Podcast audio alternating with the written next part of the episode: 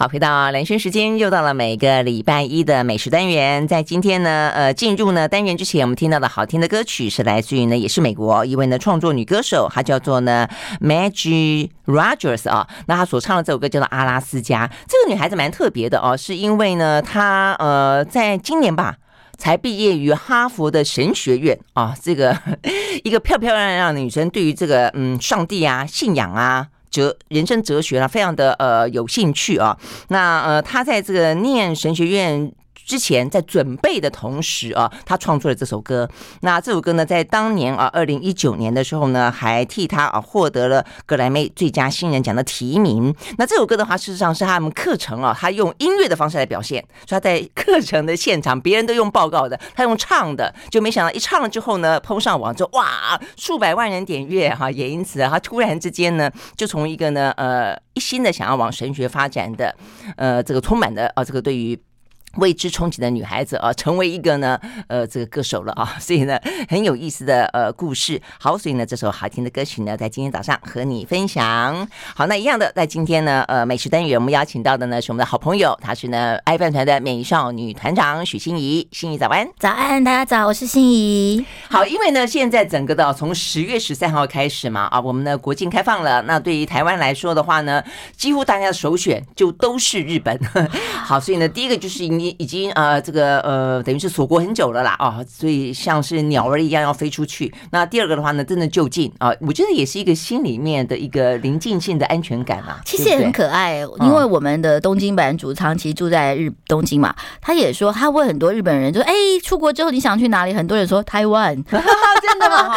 彼此两个国家彼此仰慕很久。是啊，是啊，我觉得当然有那种亲切感，而且坦白讲，如果说呢，疫情还是有一点点。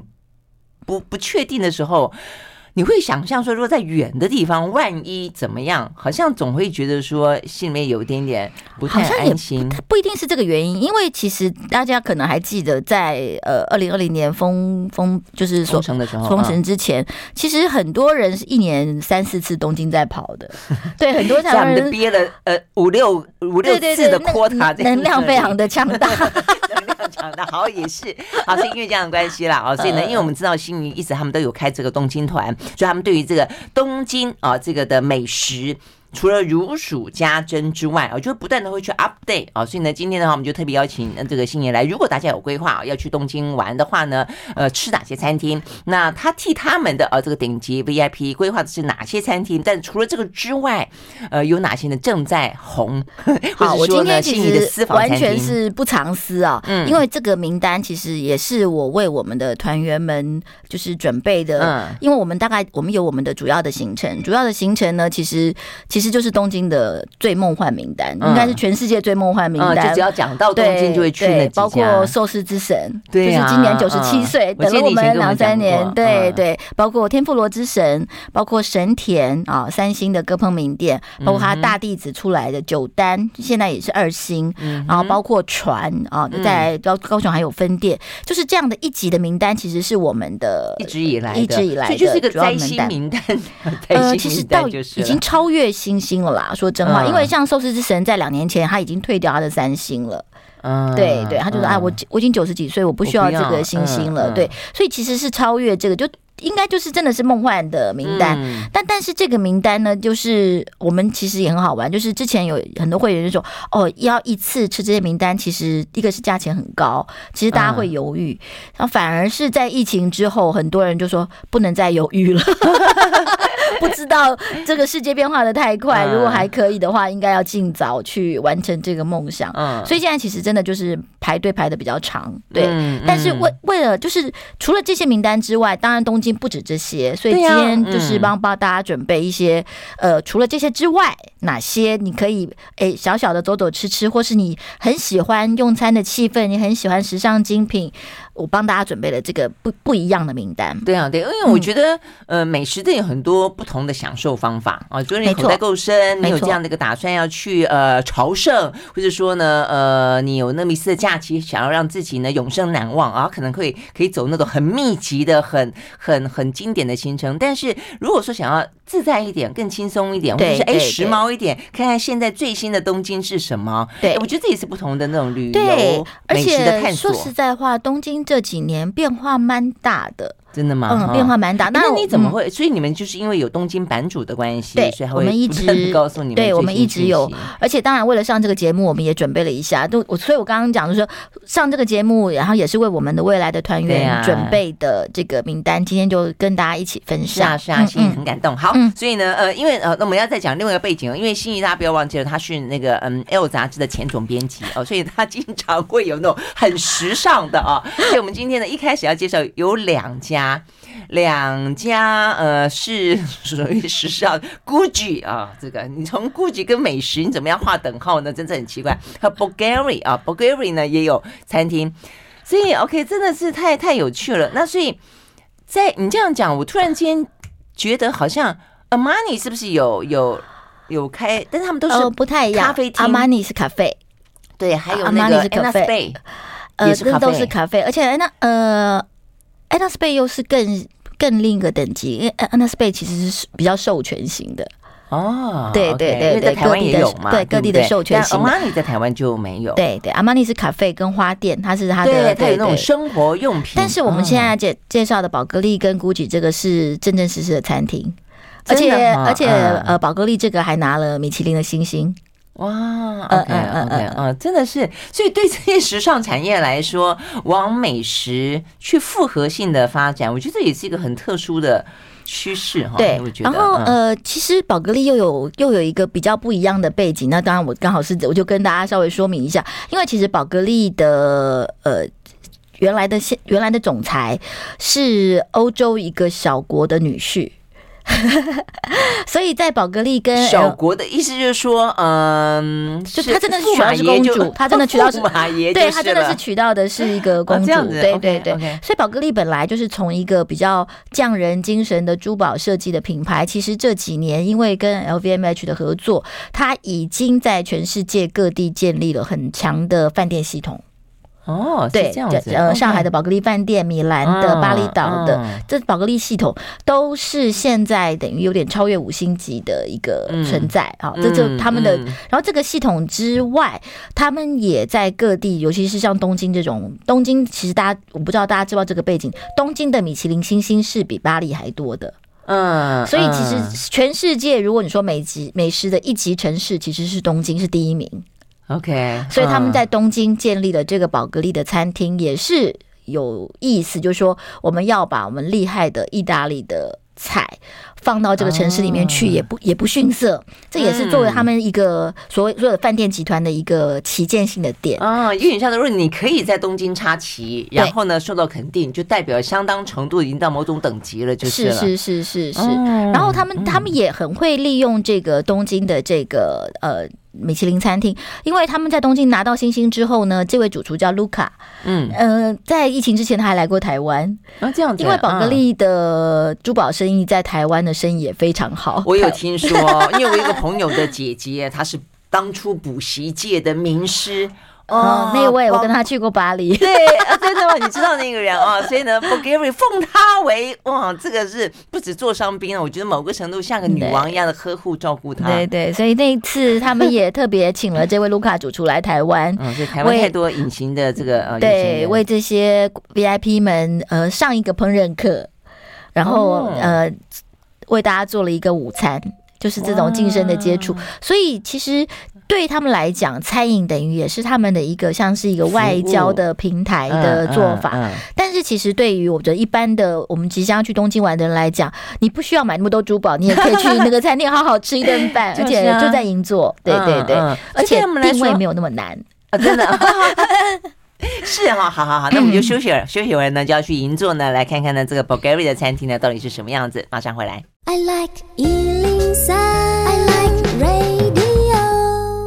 好，回到蓝轩时间，继续和现场邀请到爱饭团的美少女团长许心怡来聊天啊。那这个嗯，疫情稍微的啊，这个当跟这个病毒共存了，所以我们的国门大开，所以呢，大家也都开始呢飞出去了，飞到了呃最近的东京呢很多，所以呢，给大家做个参考啊。所以我们刚刚讲到了现在呢，呃，东京在过去这两年间呢，诶，插起了两家啊，都是时尚精品店啊所衍生出来的餐厅。我们先聊的就是 Bulgari 啊，那呃刚才讲到，真的是你得要买了很多珠宝的话呢，他会呢呃这个私房的替你料理一顿午餐，但是现在不用买珠宝啊，那就可以呢好好的吃。OK，它是什么样的餐厅？它是意大利餐厅，意大利啊，但是比较稍微新式一点点。嗯、然后当然在东京，我觉得他们也加了一些东京的元素，包括他两位非常厉害的 sous chef 都是日本人。嗯，对，所以其实你不用担心，就是到会呢会像在罗马意大利一样，意大利面给你来一盆那种，不会不会不会，他们是用那个非常精致的方式来做这个，而且它是 restaurant，所以它是、嗯、它是可以就是一个整个一个套餐一个正式，对对对，所以如果你在东京，你想要吃一个非常呃很东京，然后又有精品式的感觉的晚餐，嗯、其实是可以那边你那边去去呃宝格丽餐厅，你完全是可以穿长礼服去的。哇，OK，你可以去穿。穿长礼服去，然后可以去点香槟，可以去吃一个套餐。你可以真的就像在欧洲的贵族一样，享受一个非常精致的晚餐。嗯嗯，所以就有一段时间很流行 bistro，要轻松一点、休闲一点、随性一点。但现在的话呢，又有些很精致的，嗯，这样的一个出来。不过这一点上，可能要跟也要跟大家分享，就是在东京，其实呃，疫情这两年，其实这些法国菜或者是呃异国菜比较辛苦，因为他们的。真的会觉得啊，要要疗愈性的，他们还是会去吃寿司、吃割烹、吃本料理。嗯嗯、他们本来对于这种法国菜、意大利菜就比较仪式性、仪式性、社交性，对对对。所以其实我之前我们每一次呃带团员们去，我如果要晚上吃三星的发菜，我们都要特别交代，就是在服装上的正式性。那个正式性是呃 Polo 衫都不行的，不要说 T 恤了，它必须要有有有领子的西装啊，必须男生要呃。就是你要休闲鞋，可能也要是很正式的样子，看起来对对对对对对，什么夹脚拖啦什么，那那是更不可能，那是更不可能。所以这些的这些部分，其实他们是非常讲究这部分的仪式性。那我觉得有时候要是不要觉得麻烦，但是反而要享受这种仪式性。嗯，是啊，是啊，对对对。我们上次在跟这个星爷聊到吃微面，就是这个样子啊。有时候你吃美食，它的呃享受感是来自于你的时间的挥霍，嗯嗯嗯，对不对？哈，对于你这样子的一个为他做一个准备，嗯嗯，他就要跳脱你平常生活的一些习惯，然后也跟大家分享，就有一次很好玩，就是我们那一次是要去吃那个资生堂在银座有一家非常有名的历史悠久的餐厅，三星的发菜，然后那家也是要正式服装，然后我们有一位会员稍微年纪大一点点，他就说：“哎呀，真的没有带，因为那时候也是夏末秋初的时候，他说真的没有带那么正式的，对，真的就很可爱。”我就呃，我就跟他的夫人就在银座，我们就去。呃，就去对，然后那时候就是山仔的男装嘛，在台湾女的，哎，其实旅行很方便，完全不会皱什么的。我们真的就陪着他，大概下午花了两个小时去买了一套这样的男装。后来反而回来遇到之后，他都很高兴，他说：“哎呀，如果没有那个餐厅，我就没有机会到日本去买了这样的有设计感的男装。他一辈子没有穿过这样的设计感男装，而且他觉得说，哇，后来我在欧洲，只要穿上穿上这套衣服，所有人都觉得我是品味人士。” 你看，光光是一件三宅一生就可以这个样子。对，而且后来更不要说他在台湾，后来发现，哦哟，原来在日本便宜这么多啊！那这是真的，这是真的。对对对，所以这些东西我觉得都是旅行呃很美好的记忆。对，所以其实这次为什么先帮大家介绍这两家？一家是呃宝格丽，宝格丽是比较正式的。那 Gucci 这家比较新。等一下，你还没有讲他的菜哦。菜菜就是新派的意大利菜。嗯，比如说像它的呃有名的像培根蛋面哦，来的是一个方塔型的。OK，哦、oh. 嗯，对，它就有很多在造型上、味道、味道上还是传统的味道，uh. 但在造型上就有一些变化，所以也非常适合大家好好的拍照。啊，就很适合现在这种完美啦，呃，这个相机先吃，对 对对对对。但是也要提醒大家一点，这宝格丽餐厅还好，呃，有一些呃，就是三星的餐厅哦，或是这种二星或是法菜，他们其实对于客人拍照拍照没有明令禁止，但是就大家要注意，就是说不要不要拿出灯来啊。但我有时候也会不小心就按 好按的，那真的太专业了，不要拿出灯来。另外就是呃，尽量快一点拍。嗯，然后因为也有曾经有朋友就是哎呀拍的太开心了，后来呃他们就很客气说可不可以就是因为你要拍照，我们就把你放到房间里面去。他本来就很高兴说哎呀我被 upgrade 了到到包厢里去，后来发现其实他们的包厢费是很贵的，就是他们如果觉得你是专业来拍照的，你就应该要付这个钱。对，所以这部分我觉得还是提醒大家一下，他们对于吃饭的讲究还是比较多。对，我觉得这是这是新，也是一个新时代的礼仪啦，就是你的数位时代当中。呃，我觉得在台湾人一般都觉得说，如果我愿意帮你拍照，都是因为我要上 IG 或者对，都会觉得说啊，大家就会。但其实我觉得他们更重视的是，你是不是有好好的吃到他的食物。对对，我觉得这个是一个比较不一样的态度诶。我觉得这部分事实上，我觉得我们可以稍微的去学习一下，嗯，因为我我就是说代表一个尊重，尊重你自己啦，就是说你对这餐你自己的期待，然后呢，也对于你这个美食，对这个主厨，那对于这家餐厅苦心经营的期待，有时候看表演也是啊，对，台湾看表演也是，你是 experience 还是你是去呃打卡 show off？嗯，这点是还是会，我觉得对于餐厅来讲，他们还是会。很清楚有一条线在哪里。对啊，他们希望专业本身还是可以有被尊重的地方嘛。没错，没错。OK，好，所以这次 Bulgari，那我们休息回来呢，就要去 Gucci 喽。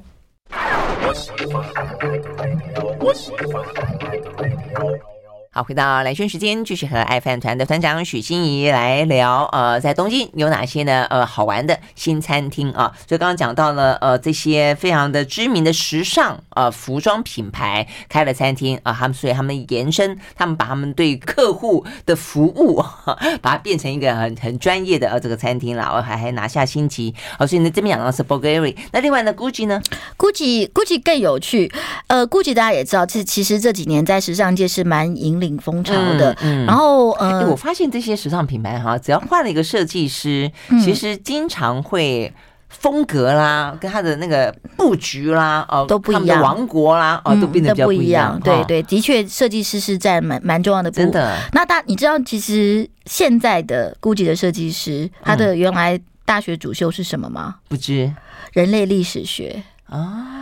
所以它有很多东西，其实有很多文化的图腾在里面。我以前没有那么爱 Gucci，因为它 Gucci 比较传统的一些啊，什么颜色啦啊，就是什么绿的、红的、黄的什么之类的，还有一些家徽的东西。家徽那些那我不是那么爱。他后来有一段时间就开始走那种比较是古文明啦，墨西哥。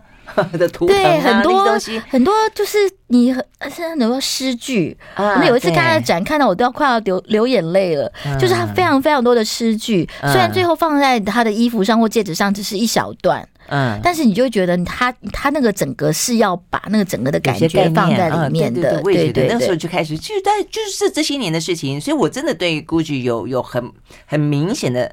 呃，开始就是有有改观，也开始哦，就就很欣赏。虽然不见得买了哈，可能可以去吃，对，吃可能划算很多。那这家 GUCCI 餐厅又厉害了，嗯，他当然你知道 GUCCI 要做这件事情，他好像全世界也是他的第一家餐厅，嗯，他也没有他也没有随便做，在东京，他找了曾经是呃世界五十第一名的 Massimo 这位。最知名的主厨来合作，哎，我不晓得是谁，哎，他是原本在意大利，在意大利，对对对，就是呃神级性的主厨，哇，OK，对对，他来做合作，所以当当当地的主厨也是意大利人，但是就是比较帅，OK，对，所以就是在一个大师的加持跟这个。在地，而且它的整个的餐厅的形式也不是走华丽形式，反而是比较有生活化跟文化感的场景。嗯，这点上也是非常非常特别的。因为其实，在东京你也知道，其实要比华丽也是大家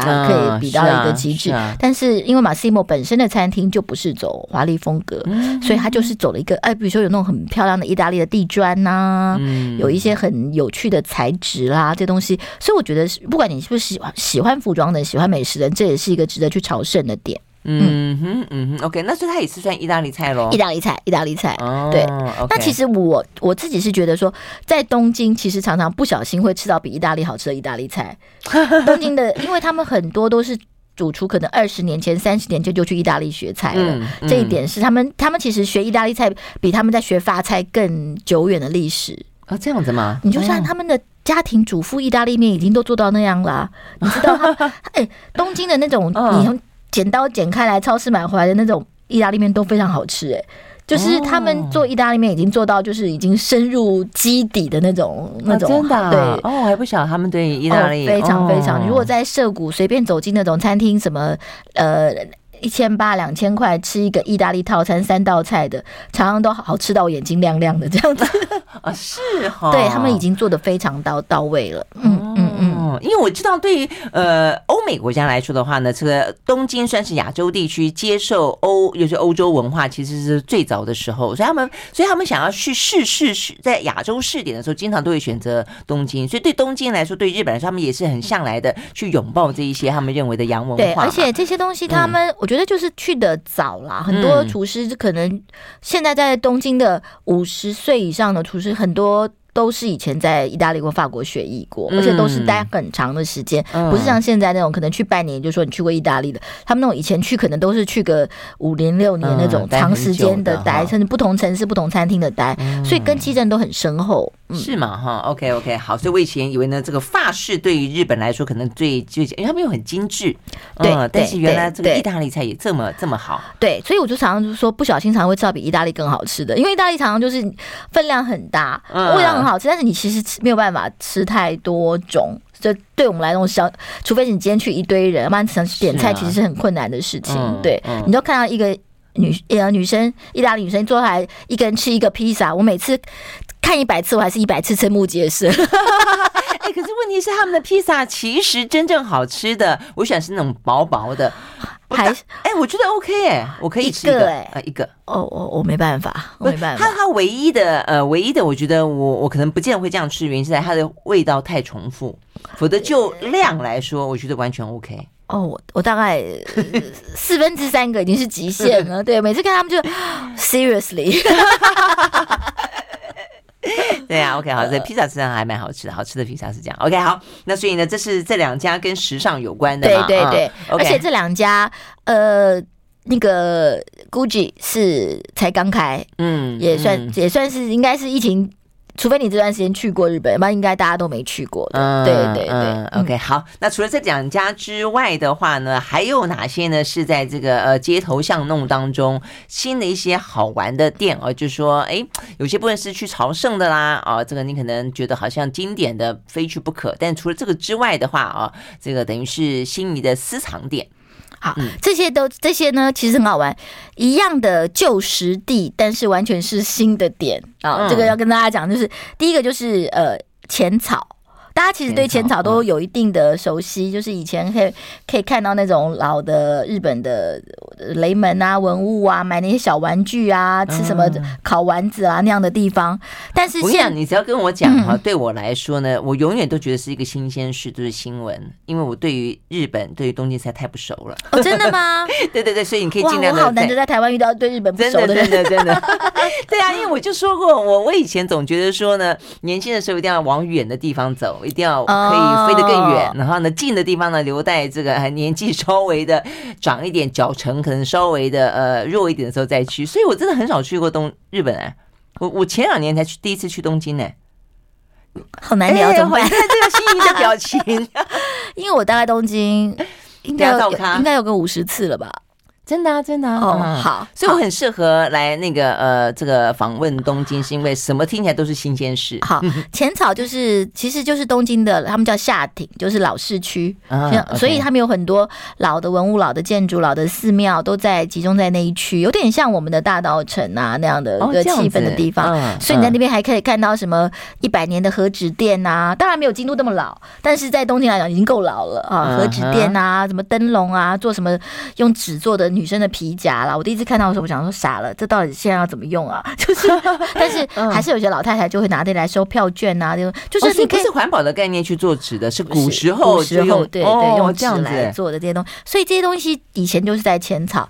那浅草当然这两年也非常大的受受挫，因为没有观光客了嘛。嗯，那但是他们也试着在复兴，所以现在有一个新的地方叫做浅草横町。哦，浅草他们的横丁就是呃一个横的巷子的意思啊。那浅草横丁呢，他们就把他们的那种呃老的东西做得更精致一点点。以前呢可能是独立店，那他们现在就说，哎，浅草不能只有静态的店，也要有动态的表演。所以那边现在就会有一些老的店那边重新开，或是在那边有呃周末都一定会有表演，就让观光客可以更容易 enjoy 那个地方。嗯，这样子，所以就是有一些可以吃的。可以逛的，还可以看的，对、嗯、对，OK。那我自己是、嗯、也跟我们的西门，也跟我们的这个大道城的发展很像，对。但是他那边的表演可能就更集中一点点。嗯，像我有一次是七月份，刚好在东京办办美食团，然后就在我们有一家餐厅在浅草，是一个法菜叫 Homage，呃，Homage 对。然后它是二星的发菜，然后它很可爱，它就是用东京的老的材料跟他自己作为浅草。老居民的东西来做法国菜，也非常有特色。哦、那次刚好去餐厅的路上呢，就遇到了浅草的大祭典。嗯，哇，我真的老是说，我手机都快要拍到快没电了。因为东京的祭典真的很好玩，到就他们的男生就就是穿的那个丁字裤跟那种袜鞋，OK，然后扛着神轿，嗯，然后在路上游行跳舞什么什么，嗯、身材真好看，即使是大叔。哇，这这也是要看看这个新的表情，然后这个也是眼珠子快要掉出来的感觉。对对对，就说哦，原来大叔的腿部肌肉也是那么结实的呀。哎，但是我觉得日本的祭典是真的还蛮精彩的，虽然我没有现场去，但是我经常会看那些影片。我觉得他们对于传统文化的保存，对，你会觉得好像到了另外一种时光倒流，就是哎，是是是，那么完整的被保留下来，然后呢，原汁原味的感觉。然后你就发现这一家是做酱油的，这家是做清酒的，这家是做什么？这些老商号的呢都还会出来。然后尤其有一些真的就是看到其实年纪不小了，但是在祭典里面还是非常的生龙活虎。嗯，然后可能扛完祭典下了神。教一下来就围在一起喝啤酒啊，然后吃串烤啊，什么什么，就是你可以看到那个地方，那个那个那个文化还是活在那个当地。对对对对对，是对传统的尊重，对文化的珍惜。对，所以那个不是一个标本，这个也是好玩的地方。所以我觉得他们接下来要呃打造的浅草也比较是这一种，因为对很多人来讲，了解日本文化就是第一次前面去日本的，尤其是西方人，对于日本的美学东西，其实第一个。最完整的印象可能都在浅草，哦、所以它还是一个很重要的第一站。嗯嗯嗯，OK，好，所以我们顺便的上了一堂呢 跟浅草有关的啊，这个呃有点像是风土人情的啊这样的一个呃小小的啊这个课，我们休息再回来，实际上。我觉得也很容易去连接到台湾了，因为台湾其实很多的一些最近这些年是很流行这些什么呃大地祭呀啊这些文化祭啦，其实也都是呃去试着复制哦这个呃日本而来。但是我觉得刚刚欣欣有一点讲的非常好，就是它不应该是标本。对啊，所以第一个就是说他，他如果是曾经过去有，他现在必须继续活着，我觉得这是很重要。第二个，他也不是被你形塑出来的，他要过去有。我觉得我们现在很多附加者，其实以前他可能跟以前并没有太多的关系。而且很好玩的是说，大家明明就是观光客，但是我们都不想走观光客行程。真的是，对，所以这点上就是你要怎么让那个样的生活，是让观光客感觉到。这是是真实的生活，你们的生活，这件事情反而是一个地方要长久发展观光很重要的点。对啊，对啊，否则你弄出一个其实跟你的土土地并没有那么深的连接的东西，然后呢，就为了说是哦，好像是很很符合时代，要吸引人啊，带来什么商机？我觉得这个也就是太太浅了哈。嗯嗯嗯，我休息再回来。I like 好，回到蓝轩时间，继续和许欣怡来聊啊，这个东京行。好，如果呢东京啊是你接下来呢想要去规划的地方，呃，或者了解一下啊，现在的东京呢有什么新的好玩的美食、好吃的，呃，我们就来聊聊啊。所以刚刚讲到浅草，现在有一个比较新的、不一样的风貌来迎接疫情解封后。呃，这些观光客啊，他们自己在进行蜕变。不管你以前去不去，有没有去过浅草，我觉得二零二二年开放之后，你应该再去一次，嗯，因为是不一样的。就是刚刚讲，同样的旧实地，但是有这些不同的呃包装跟活动，它会有一个新的风貌出现。OK，好，这是一个新的东京。OK，好，那这个浅草之外呢？好，另外一个就是呃，其实台湾人很多都非常喜欢日本的拉面，嗯，那很多人有自己的偏好，呃，不同的汤头、不同的区域的感觉，那。以前要到拉面博物馆都要到横滨，大家就是从东京大家坐电车要再坐个三个呃三四十分钟去。那东京现在也做了一个新的拉面横丁，就在东京车站附近八重洲那一站，可以从东京站直接穿过去就到了。嗯，所以等于在市中心的中心。哎，你真的好像在讲讲造咖哦。我真的挺熟的，啊，从哪里穿过去哪里什么都，我真的挺熟的。对对对对，天阳脑袋里面就有一张东京地图，有有有有有，呃有有东京步行地图、地铁图、山手线图，真的吗？哈，OK 好好。那这个拉面横丁呢，当然东京要做就不能做输给横滨，横滨是以大取胜，嗯，那东京这个就更精选。就是每个地区，他就选这个地区最呃具有代表性的。那像这这个拉面横丁呢，这次就像那个新泻有一个长冈市的生姜酱油拉面，嗯，这个就是现在在新泻正在红的，OK，而不是我们以前熟悉那以前红的什么依兰这些品牌。对，那这个东西它就是用呃鸡骨、猪背脂，然后最后要放上生姜去提味。那其实这一点，我觉得蛮合我们台湾人的胃口。哦，就是我们生姜，对，我们对于姜味的一直都有一种，就是好像很温暖的感觉。对，像这个就是呃，之前的拉面横丁都不会有的新口味。所以，我们的姜母鸭一定 吃，是不是？然后天天气冷了，就要喝个姜茶之类的。嗯嗯，炒个麻油鸡也要放个姜。对，那还有一个就是九州的豚骨拉面，嗯，那九州其实是拉面的大本营哦，嗯，那是以九州自自成一格，他们是从那种九州是从那种面摊开始的，他们叫做呃，另外有一个字就是。以前所有的九州拉面品牌都是从那样的面摊开始的，然后现在呢，他们就说，哎，其实九州也有一些新的变化，就更精致一些些。嗯、像这一次他们选在这个拉面横丁里面的这个叫做豚骨拉面，叫嘎东，它是用了十种以上的国产猪骨来熬制汤头。我后面有那么多种猪骨啊！我也我也我也吓一跳，我也吓一跳。猪骨可以到十种。对，那我觉得它一定要呈现的猪骨风味是跟我们之前想象的会有一些不一样的啊。所以即使在拉面这件事情上，经过这两三年，他们也在进化。OK，所以它那个拉面街那个横丁里面就呃，来自于全日本他们精选进来的，精选的，精选的，而且这是二零二二年六月才开业的。哦，我也没去过啊，真的吗？好，那所以它那条街很很很长吗？没有没有没有，肯定不会太长，嗯，就短短的。对对，但是就是你可以，如果你是一个拉面控的话，你可以可能分两三天去。或是跟朋友 share，你可以把这几个现在全日本最红的拉面一次吃完。嗯，OK，好。所以呢，虽然是一个老的东西，但是呢，味道不断的翻新就是了。嗯，蛮好玩的。对，OK。所以这个这个部分，我觉得就是因为我们觉得可能大家熟悉的都还是已经熟悉那几个大的品牌，但那这大几个品牌其实大家就是固定在那个味道里面，或是有一些季节限定的推出的。嗯、那如果你觉得哎，拉面文化是不是还有与时俱进的话，我觉得对像我这种好奇宝宝来讲，我就会觉得，哎，如果有机会的话，我应该要去走一走，至少要喝喝喝那个汤，到底十种猪骨是什么东西？对啊，对啊，嗯，蛮好玩的啦，啊，就而且他们整个的这样子一个新拉出来一条街，可能跟横滨如果去过横滨的人，可能也会对不对？也可以有一些比较性嘛。对对对对对。但是我自己其实不太吃拉面，所以有一次就是跟大家去那个横滨拉面街的时候，我简直这样啊。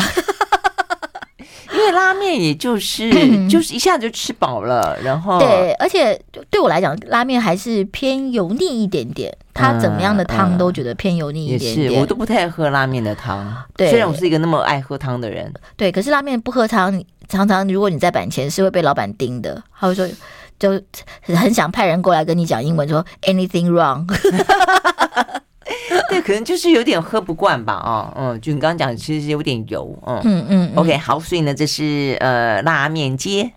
好，那另外还有一个就是也是一个美食区域啊，这个区域就更有趣了，是我们熟悉的，就是爱饭团的美食指导老师牧田先生，他现在也是全日本最有名的美食评论家，他同时他他现在还有六个到八个的美食专栏每个月，哇对对。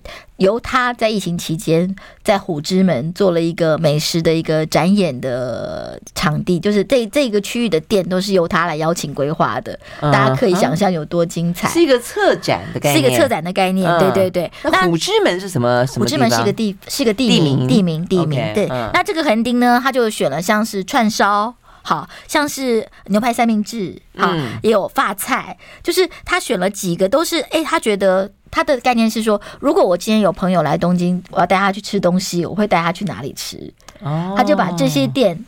弄到这个横丁来，他的他的那个美食地图挺广的，挺全球化的。是是是，他是 他是。你看，像我去吃呃 Narizawa，也是世界五十的前几名的一个餐厅，也是他带我们去的。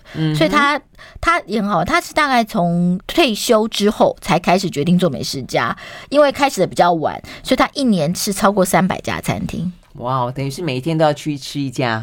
超过，这是一个保守的说法，可能是四百超过，真的，嗯 嗯嗯，就很很拼的一个被耽误了的，所以呢，现在呢，急起直追的一个美食家。对，因为刚刚讲出来，一个月要写八篇，八到八篇，六到八篇。美食专栏，我们有在写。专栏的就会知道，这个心里面压力其实还蛮大的，不是开玩笑，心理压力蛮大的。所以他现在是全应该是全日本最知名的美食家，我们也很荣幸，就是他算是我们在东京的指导老师。哦，对对，他就会建议你们呃，这个时候可以带台湾人去吃什么？呃，不止，我们有些餐他会跟我们一起。这样子，像我的我在北海道吃一家餐厅，也都是因为他我们才订得到位，然后他带我们一起去吃。哦，是这样子的。OK，好，我们休息，再回来继续进一步的聊，他到底介绍大家啊，策展策了什么？马上回来。